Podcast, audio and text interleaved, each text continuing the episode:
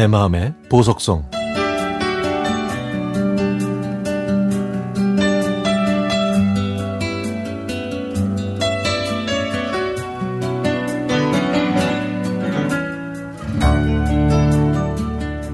저희 아이들은 태어날 때부터 CBS 음악 FM을 듣고 자랐습니다. 얼마 전까지 집에서 큰 스피커로 CBS 라디오를 들었는데요. 이게 자극이 됐는지 제 두 아이는 CBS의 모든 라디오 프로그램 시그널 음악은 기본이고요. 요즘에는 광고에 나오는 노래와 또 광고 순서가 바뀌어도 곧바로 알아차릴 정도니까 하하 이 정도면 진짜 팬 맞죠? 저는 오랫동안 신지혜의 영화음악 팬이고요. 둘째 아이는 나이에 안 맞게 박승화의 가요 속으로를 좋아합니다. 그리고 첫째 아이는 한동준의 FM 팝스 열혈 청취자죠. 특히 내 마음의 보석송이 나오면 큰 스피커 앞에 딱 붙어서 열심히 듣고 사연이 다 끝나면 저한테 와서 조잘조잘 설명까지 해줍니다. 첫째가 한동준의 FM 팝스를 얼마나 좋아하냐면요.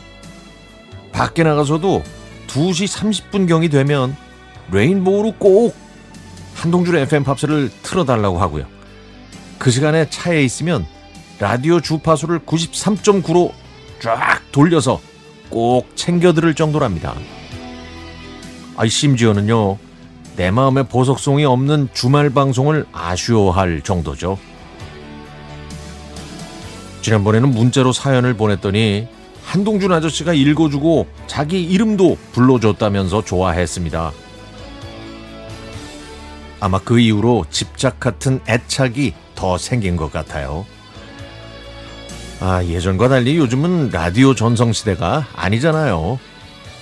그래도요, 저는 아이들이 라디오 앞에서 귀를 쫑긋 세워 세상에 존재하는 다양한 음악들을 듣고 사람들이 사는 여러 가지 이야기들을 들으면서 성장하는 게 정말 좋습니다.